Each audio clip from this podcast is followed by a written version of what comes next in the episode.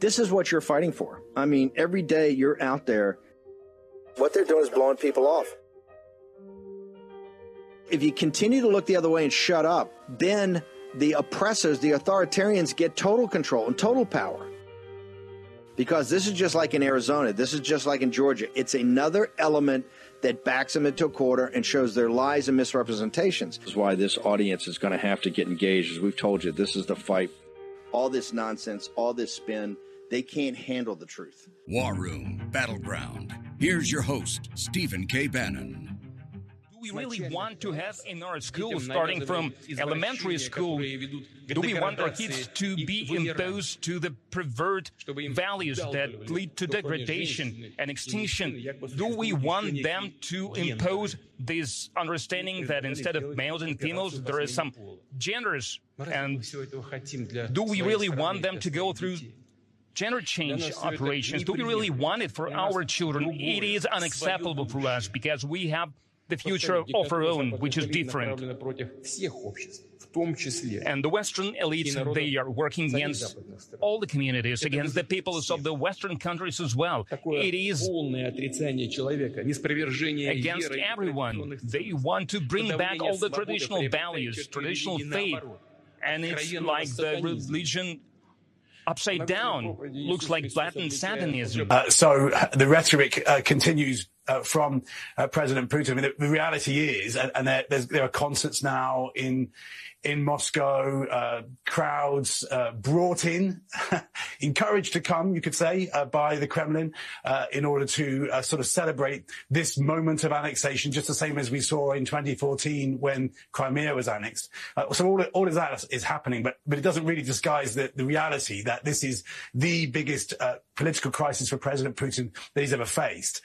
The, the, the, simple political challenge for him, really, the, the thing that goes to the heart of his problem, to be honest, is the mobilization that he announced, uh, because we are hearing from villages and towns in, in Russia of deep, deep disquiet, uh, places that I have been to many times. Uh, just to paint a picture, really, the kinds of places where people watch watch uh, cable, the Russian version of cable or satellite TV, uh, the, the uh, Russian channels that are piping out propaganda uh, and are very much in support of President Putin. Those kinds of places are now uh, learning that their sons and brothers and fathers are going to have to go and fight. And of course, eh, politics it can be so simple in many ways, can't it? And and everybody will recognise that the, uh, politically, when a decision by a leader reaches right into your family, into the heart of your community, and has a real impact in the people around you, the people that you love, that has a real impact on what people think. Now, President Putin still has a lot of support in Russia. But again, this is a, a, you could easily say a crisis for him. The question, uh, the question for the world, and it is a deeply disturbing question, is what does he do Раз, два, три. Ура! Ура! Ура!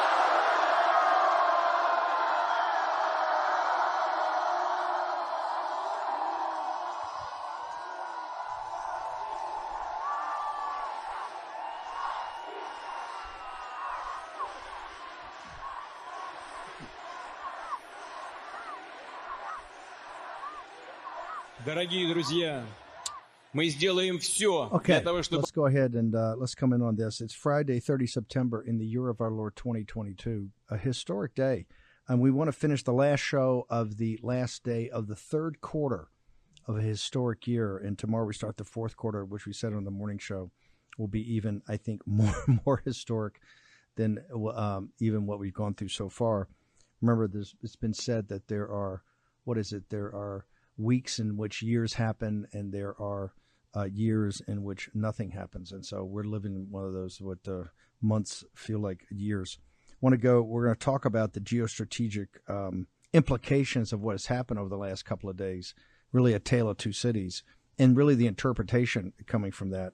Uh, I guess a tale of three cities. I would say uh, Moscow, Kiev, and Washington D.C. I want to bring in Rebecca. We got Rebecca Koffler, Jack Posobiec, uh, from Human Events Daily, uh, Darren Beattie, founder and publisher, editor of Revolver.news. I want to start with Rebecca. Rebecca, just put it in perspective. You're you're the Putin watcher. You wrote Putin's Secret Plan, which a lot of people when it first came out said, "Hey, why should we even care about Putin? He's obviously now asserted inserted himself into the geostrategic equation. Uh, how these annexations, they had a plebiscite. Of course, people are saying it was corrupt and, you know, they were forcing people to vote, but they had a plebiscite or a referendum, uh, overwhelmingly passed. They are now in the process and now say they're annexing it. Uh, and I think it's up to 25, almost a third of uh, 30% of, of the Ukraine or 25% of the Ukraine, all the Eastern Russian speaking provinces. How, bi- how big a deal is that? And is there any possibility, even decades from now, that those territories uh, will ever get back uh, under uh, Ukrainian or whatever Kiev's uh, control is, ma'am? This is a huge deal, uh, Steve, of strategic uh, significance because the minute that he has proclaimed that these four territories that Putin seized in his special operations are now part of Russia, he has cleared the justification based on the Russian doctrine to defend these newly Russian territories uh, with nuclear weapons. That's implication number one. Implication number three, about which he actually just warned us uh, last week in a veiled threat that he will indeed um, use those weapons if he is faced with the defeat, um, the defeat in this war, and if these regions are attacked. The second implication is this Putin drew the red line for Ukraine as far as NATO membership. And now, with this annexation, Ukraine cannot be part of NATO because there's a requirement um, in order to be a member that you cannot, as a country, you have to have sovereignty and territorial integrity, meaning an absence of an ongoing conflict. So, in this way, yes, Zelensky wants to become uh, Ukraine to become a NATO member, but but he can't unless they change the law. And then the final implication, he basically announced an outright war onto the West. He called out the Western elites uh, who are causing the degradation of our society. He called it Satanism. Um, he called out the woke ideology. And uh, there's no stopping back. He basically is on a war path.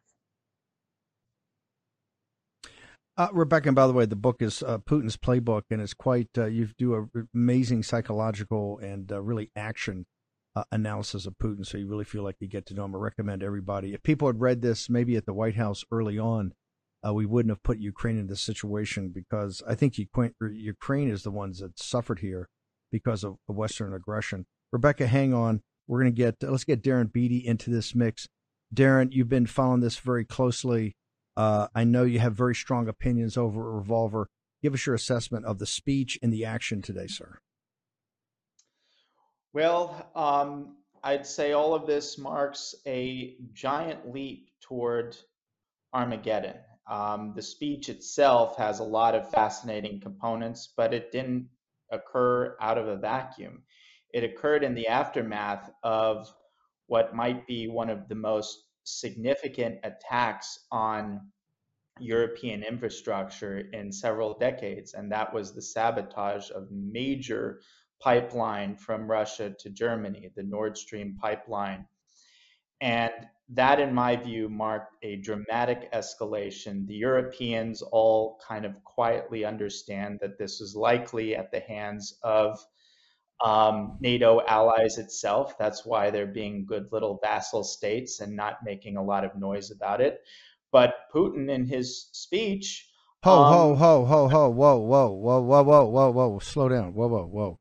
You're saying that Germany and others have acquiesced to the fact that NATO, other NATO allies, actually blew up Nord Stream. Where, can you please cite a reference, sir?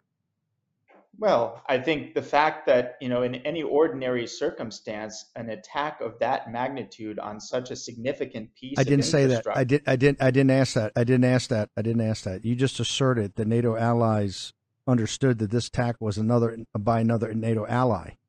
That's a mm-hmm. pretty explosive assertion. Can you back that up or is that just your opinion?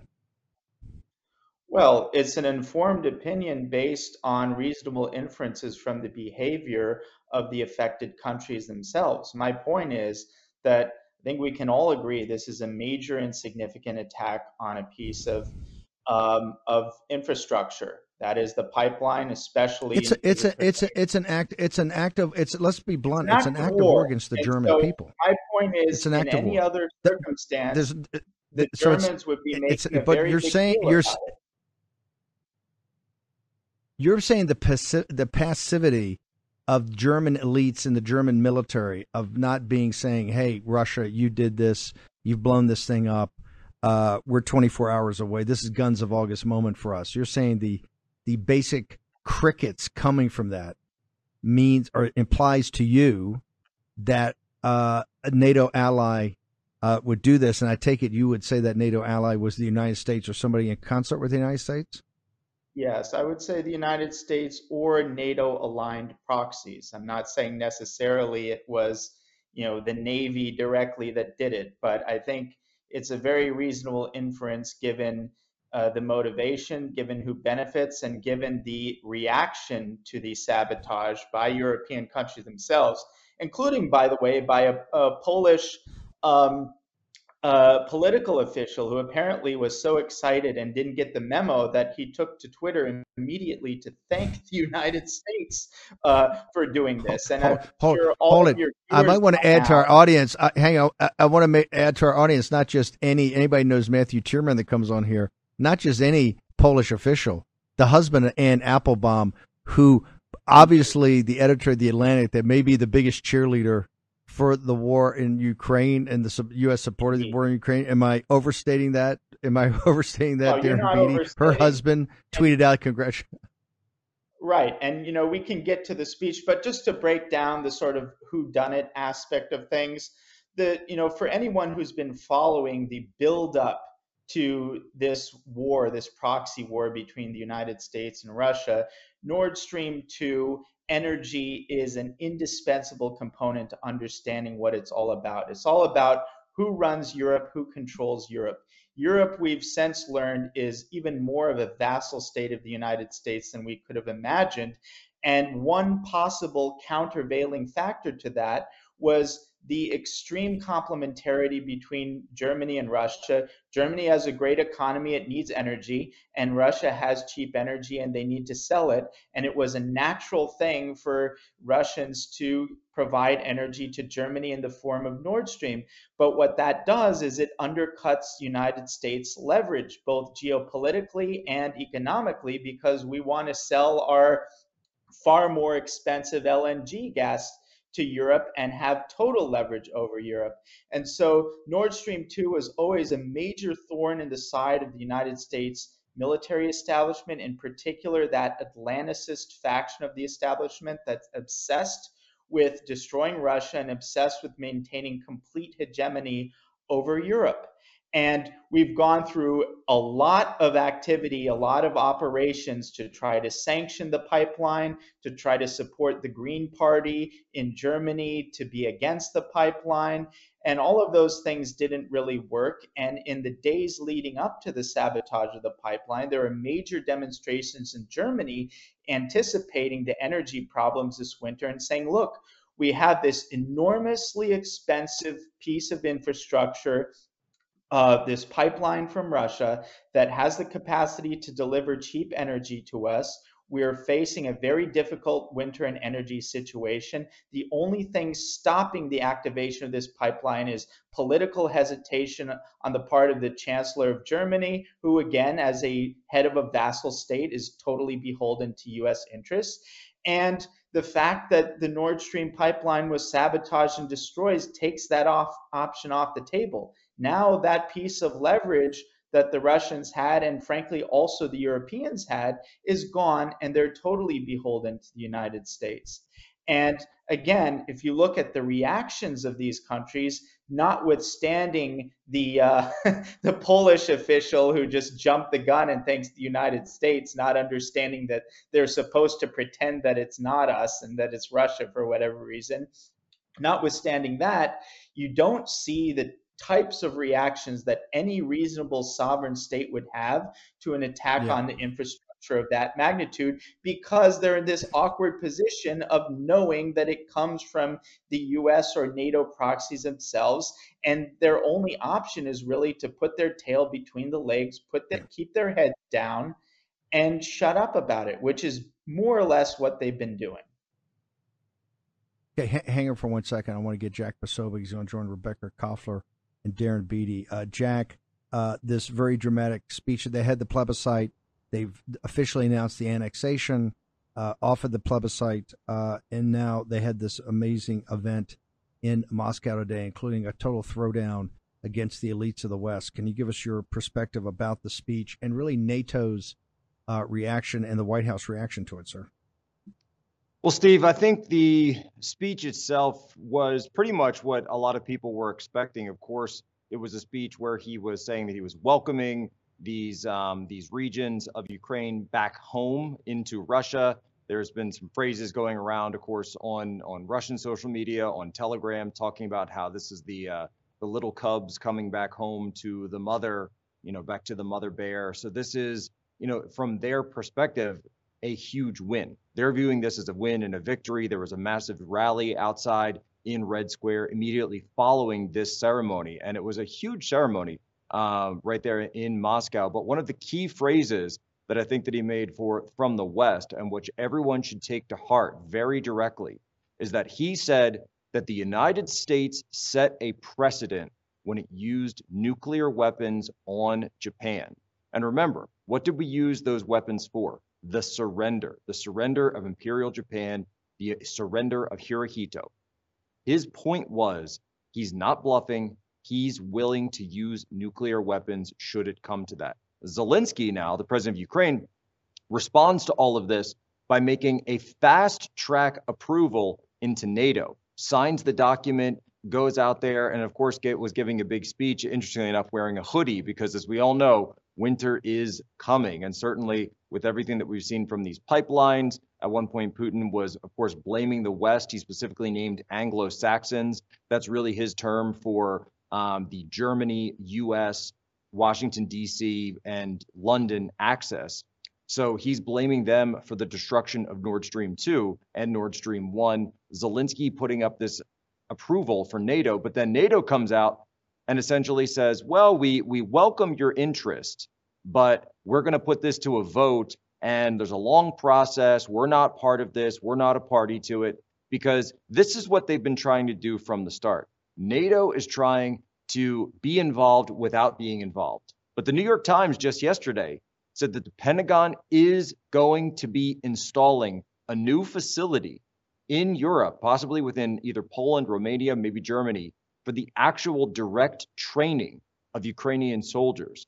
So, of course, that narrative has been out there about the West is willing to fight to the last Ukrainian.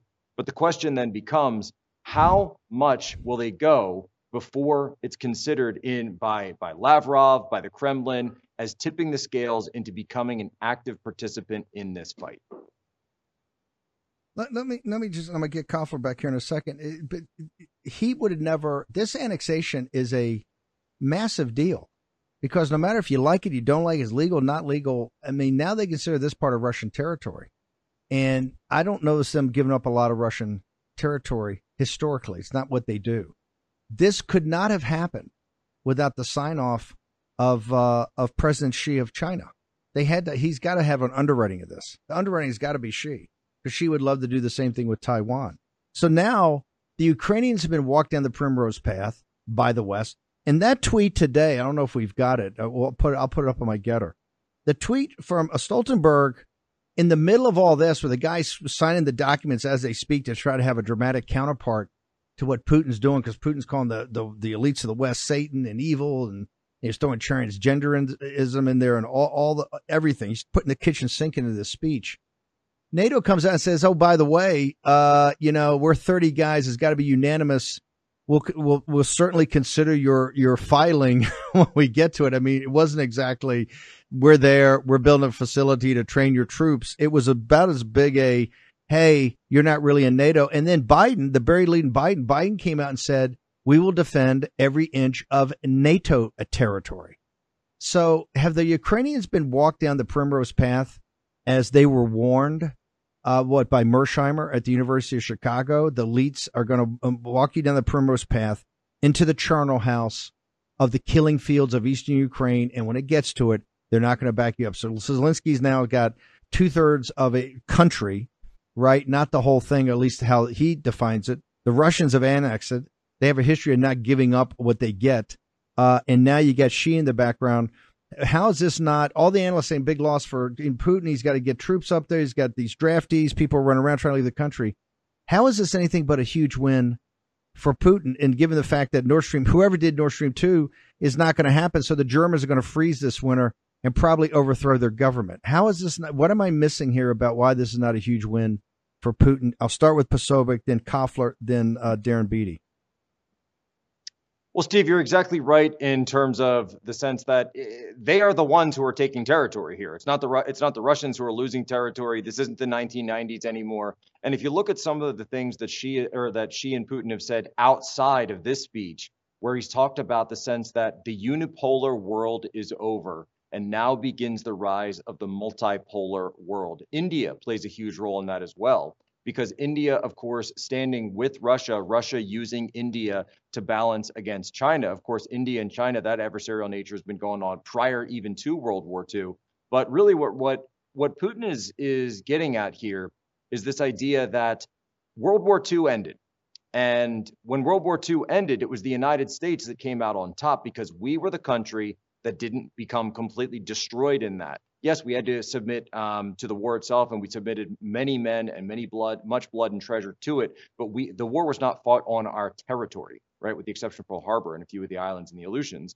So because of that, the rest of the world had to essentially recover. What what he's getting at here is that the world has recovered, and we're throwing off the shackles of this idea of a one world order that's run out of Brussels, DC, Davos, etc. That's why where he was getting at with talking about these uh, these what he called the experimentation on children, called it satanic. He said we're throwing out these ideas. He didn't quite get into directly transhumanism, but you could kind of see some shades of that in the speech as well. And so he's appealing, making this appeal, obviously, to conservatives in all of those countries as well, say as well, because he said there are people within your own countries who believe with what I'm saying right now. You don't want this for your children. You don't want to be flying the flag of that regime as you go forward.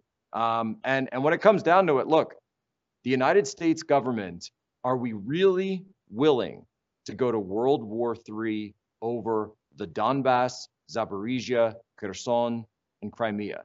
I don't think so. Uh, Jack, are we going to lose you, or would you have you? Do we have you for a few more minutes? I know you're under pressure to get to your show. Do we have you for a few minutes? No, no, no. I'm good. I'm good. We're good. Fine. I'm going to go to Rebecca Koffler. Rebecca, you've studied Putin for years. Uh, you know the mindset of the Kremlin.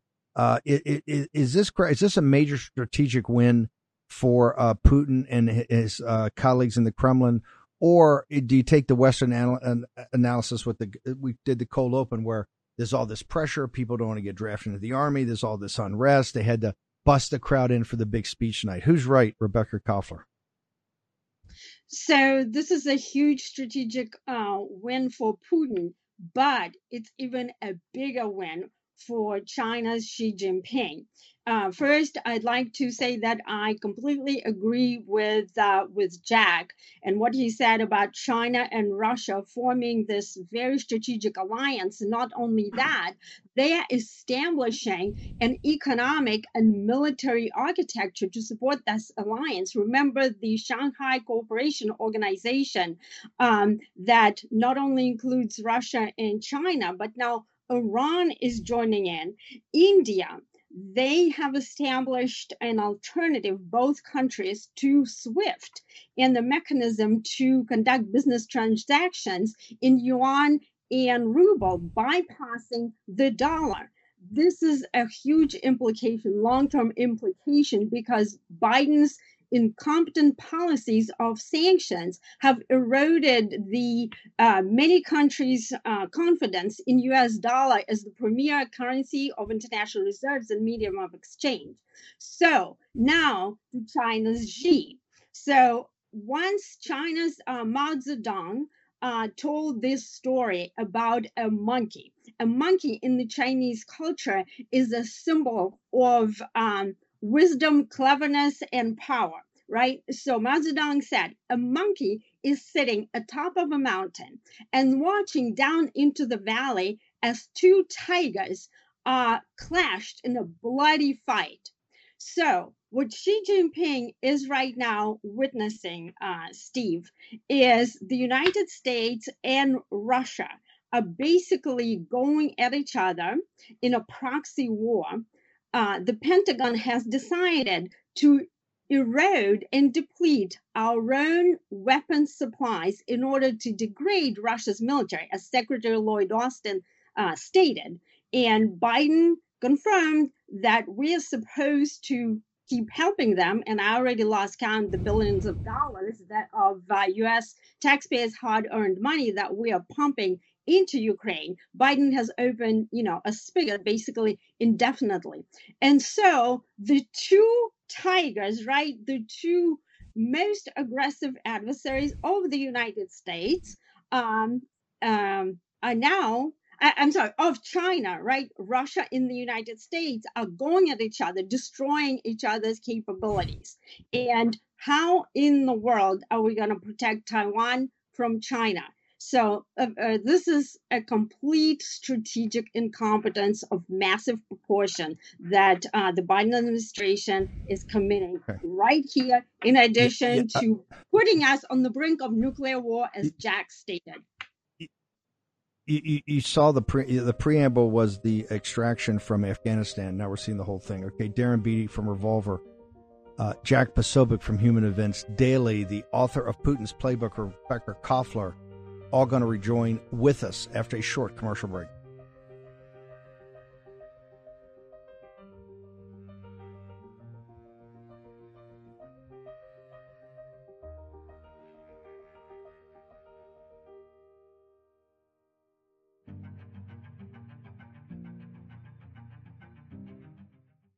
War Room Posse, you already know free speech is under constant attack by the swamp and their big tech allies.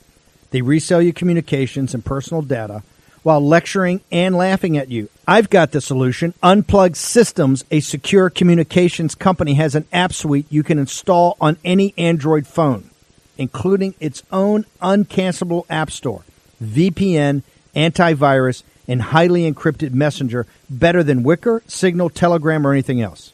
None of your message or VPN traffic is stored, analyzed, or sold. Claim your security for only $10 a month. Go to their website, unplugged.com. That's unplugged.com slash war room to install the Unplugged suite. It's secure, it's private, it's the way we stay connected and informed. Get it now. Take action, action, action. Use your agency. They put Peter Navarro in leg irons for simply doing his constitutional duty. Now they want to put Peter in prison for standing up for Donald Trump. Please go to Amazon right now and order Taking Back Trump's America to help fund Peter's legal defense. Taking Back Trump's America provides a critical MAGA blueprint to put Trump back in the White House in 2024. Buy Taking Back Trump's America on Amazon today. If they can put Peter Navarro in prison, they can come for all of us. Folks, let me tell you about Solti. It's a company that makes a soft gel supplement rich in antioxidants to help people like you and me keep a healthy heart. While COVID gets all the headlines, it's important to realize that heart disease kills nearly 700,000 Americans every year. Yes, heart disease is the number one killer every year, year in and year out. Heart disease builds over time. Hypertension, high blood pressure, bad cholesterol, diabetes, all of it affects our heart. A healthy heart is key to being energetic as we get older.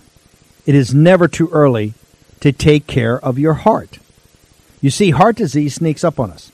You can start in your 30s, and when this happens, you're at serious risk by the time you turn 60. If you want to take care of your heart and those you care about, please go to warroomhealth.com. That's warroomhealth.com. All one word, warroomhealth.com.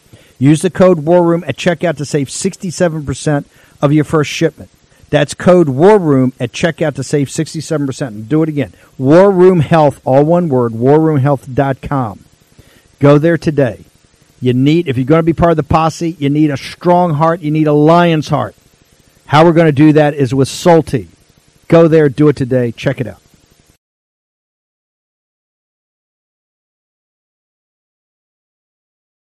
War Room Battleground with Stephen K. Bannon.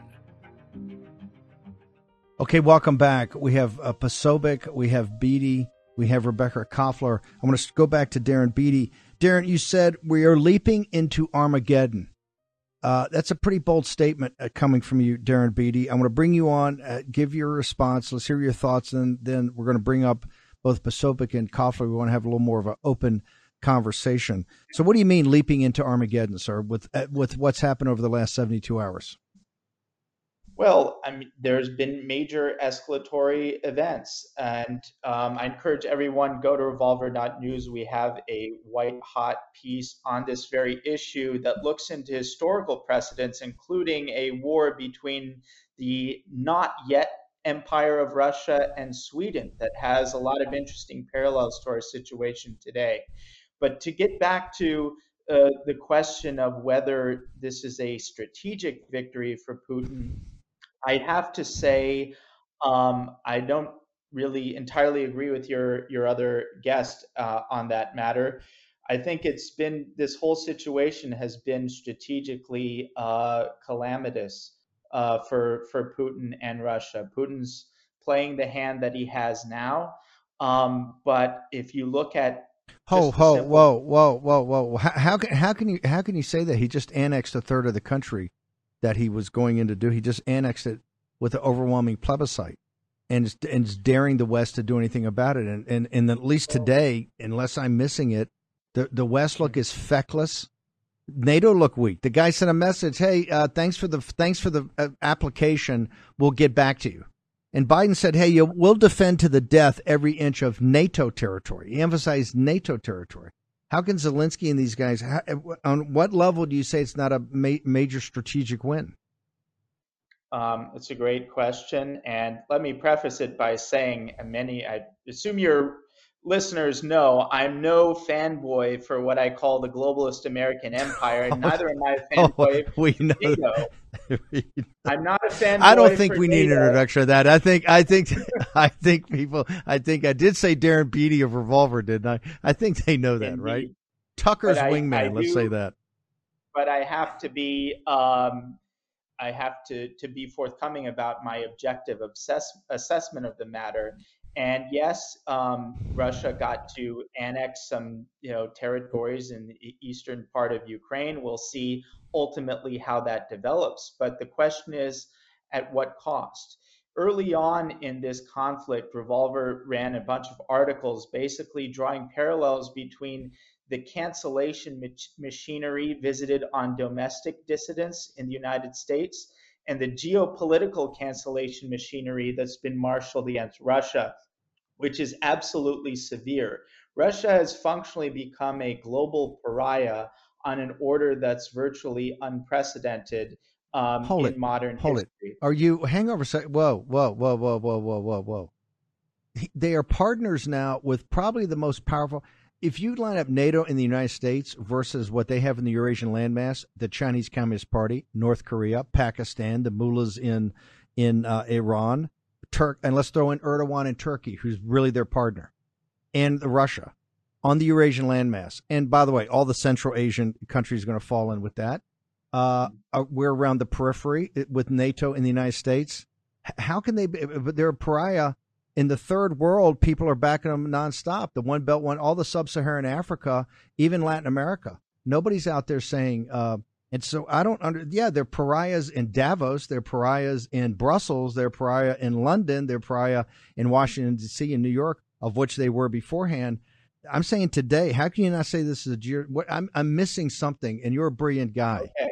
So, well, and I'm not rooting for Russia at all. I think the KGB guys are as bad as they get. But my point is, I have argued for years the Chinese Communist Party is our existential threat, and we have force because of our fecklessness, haplessness, and incompetence and malfeasance force these guys into a partnership that's going to have implications for a hundred years. Right now, she just said it. The Shanghai cooperation uh, uh, organization is now i mean it's the mullahs in iran it's you got persia russia and china three ancient civilizations that have now partnered against the west how can you say that this is a major strategic defeat for, for Russia. It may end up being, but as we sit here on the last day of the third quarter in 20 year of our Lord 2022, it don't look like it to me, sir. Okay, but you'll have to give me a couple minutes to run through it without without interruption to make the case. Just give me okay. okay, minutes. we'll give it, but I got hold it. T- uh, t- two minutes, then I got. I'm gonna let Posobiec and Koffler come in at two because this is good. Go ahead, sir. Okay, so the question is Russia before this special operation, Russia after. You have to look at the state of its alliances, the state of its financial position, the state of its political position. It's basically been entirely canceled by all of the Western infrastructure, entirely canceled financially, canceled politically and otherwise, and made a global pariah with the exception of the countries that you mentioned, and I'm going to address those soon. So for the for you know Russia and China always had an interesting sort of strategic calculus with one another. There are always going to be uh, dimensions in which they cooperate and places where they have you know competing interests. What happened though is that by Russia getting totally slammed by the entire Western architecture, it put Russia in a very vulnerable position where it was basically forced to crawl into China's arms as a very weak junior partner. It eliminated whatever Russia had in terms of leverage to negotiate its future relationship with China on stronger terms.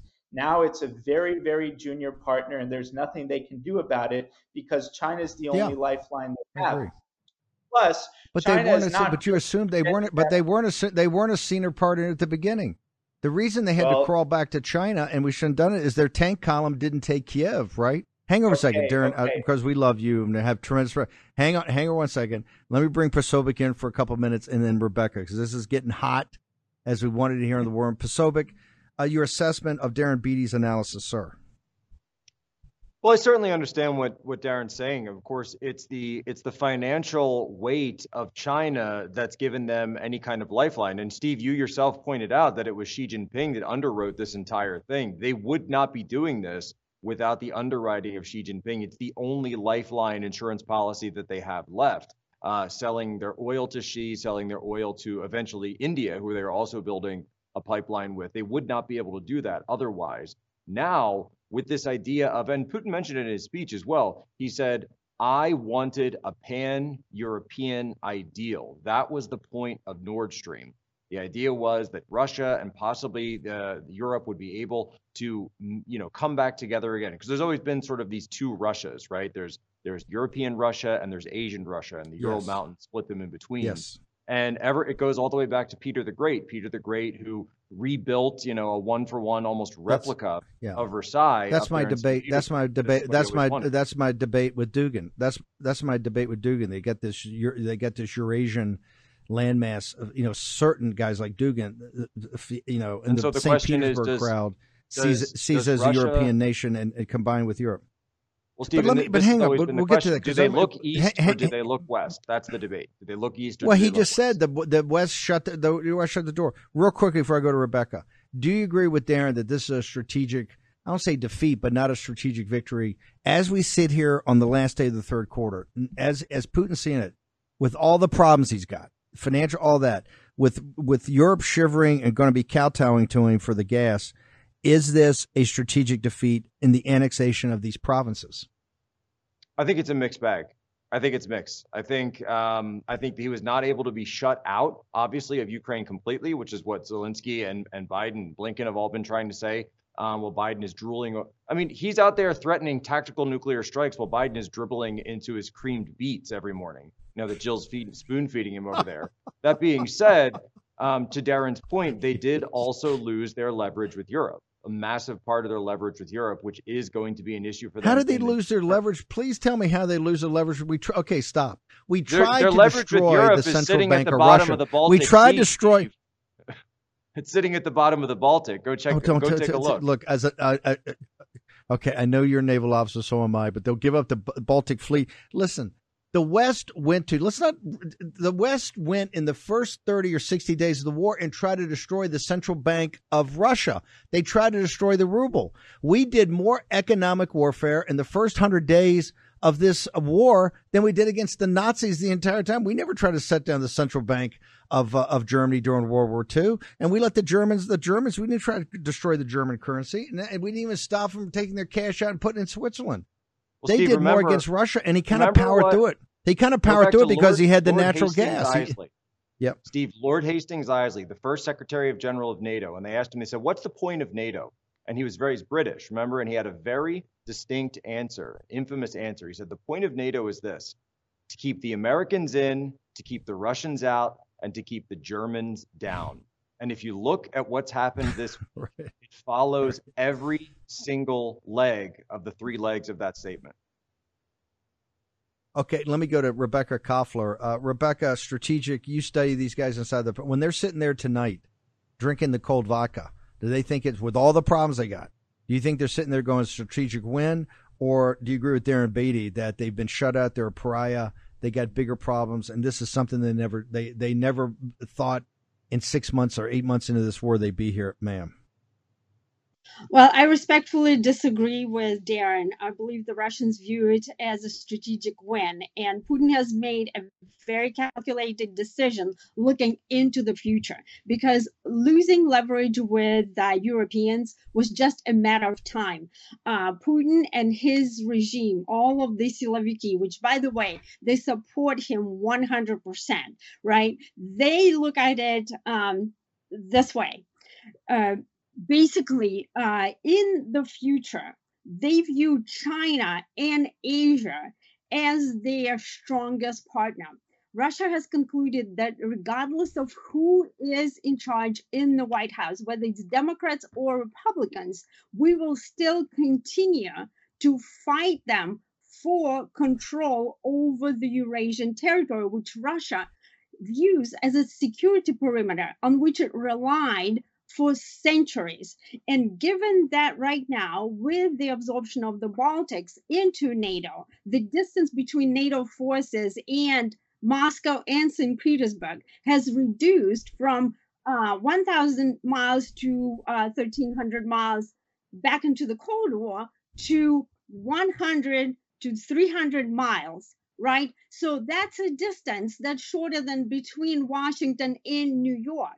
And so for Putin, it's unacceptable. And that's why he kept saying it's a red line, it's a red line, it's a red line. And finally, he enforced it today uh, by annexing this uh, this territory. So back into the China um, uh, uh point. So everything that Putin does, right? he has China in the back of his mind because Russia considers China as its geopolitical threat number two in the long term. Yes, they're presenting it to the world and they, they are united in okay, a so-called I get it, but hang no on. Is, B, is, B, is right? Is, B, is Beattie right? He's is Beattie right that he's now the junior partner and had to kind of go no, crawling on his well, knees to be the junior okay, partner of, of Xi? Not quite not not quite. Here, he, here's why uh, yes he's somewhat of a junior partner because uh, chinese economy is in uh, you know is in an upward trajectory and demographics uh, russia's is on the down but look at it this way. So china and russia share a 26 mile um, long border right? And putin is just showing 2600 miles. 26 20, 2600 miles. 2600 i'm sorry if i said something yeah. different. Um so yeah. so putin just stated that he will use right uh nuclear low yield nuclear weapons. He they developed a very specific low yield nuclear warhead that they believe is usable that is um you know under uh, one kiloton compared to what we used in Hiroshima and Nagasaki, yeah. which was 15 kiloton. And even then, within a year, the cities went back to life, right? So this is why Putin today, as Jack pointed it out, reminded us that the United States is the one that set this precedent. Yeah. Well, he's signaling to Xi He's signaling to Xi. And um, this is exactly why he developed the capability. And that's the capability that right now we don't have because whatever President Trump authorized, the low yield yep. uh, nuclear tipped cruise missiles, sea, sea launch, Biden okay. canceled it. so he's, he's signaling to both, to us and to China. Okay, hang, hang, That's how far okay. he's willing to escalate. Okay, hang on, hang on, hang on. I got to bring in Darren Beattie. Darren, uh, I need I want you to come in hot and respond to all this. One thing I also, if if Koffler and Posobiec have taught me anything, is that Russia thinks in historical precedent, that there's a continuity of the way they think, the ruling elites, although they overthrew the czars, they still think like this, and so your your Swedish well, and your Russian uh, analysis maybe. Uh, may, time they were working on maybe. so Darren, come in, come in, Darren, come in hot and and respond to both Koffler and Posobiec, sir? So I'll just sort of state my case in the simplest terms possible. The question of whether Russia and Putin are in a better position now than before the so called special operation can be evaluated according to three dimensions the internal situation Russia, within Russia, the situation between Russia and Europe, the situation between Russia and China, and I'll add a fourth between Russia and the United States. So let's take China first. As I mentioned, just the nature of the situation is such that Russia is always going to be a junior partner, but the question is how junior? There's a spectrum there. And the fact that Russia became a global pariah from the standpoint of basically the entire Western economic structure really severely crippled Russia's leverage with which it can make any kinds of arrangements with China. They're literally their only lifeline and the lifeboat. And given how much they need China, China has not actually been that uh, solicitous in terms of what it's provided Russia, both publicly and privately. And so I think Russia's position with respect to China is weaker than it was before the special operation. Let's look at Russia's position with respect to Europe. Jack put it beautifully. Where's their leverage over Europe? It's sitting at the bottom of the Baltic. Literally, the, the, the biggest piece of leverage that Russia has over Europe was energy. And by the fact that the United States and its NATO proxies destroyed this piece of infrastructure, makes it just tremendously worse in terms of its position over Europe. Its leverage is gone, zero, it doesn't exist. And for all the talk about how Putin's being bold and doing this and that, Putin's not being bold at all. Let me remind you what I just said. The US and its NATO proxies basically declared war on Russia by destroying Nord Stream, and, and Putin's done nothing about it. And furthermore, let's look at the situation between the United States and Russia. The United States got away with what it wanted all along was the destruction of Nord Stream 2. Russia's not doing anything about it, and Europe's not doing anything about it. If it was sort of an unspoken, tacit understanding before, it's now plain for everyone to see that there are no genuinely sovereign countries in Europe. Europe is a vassal state.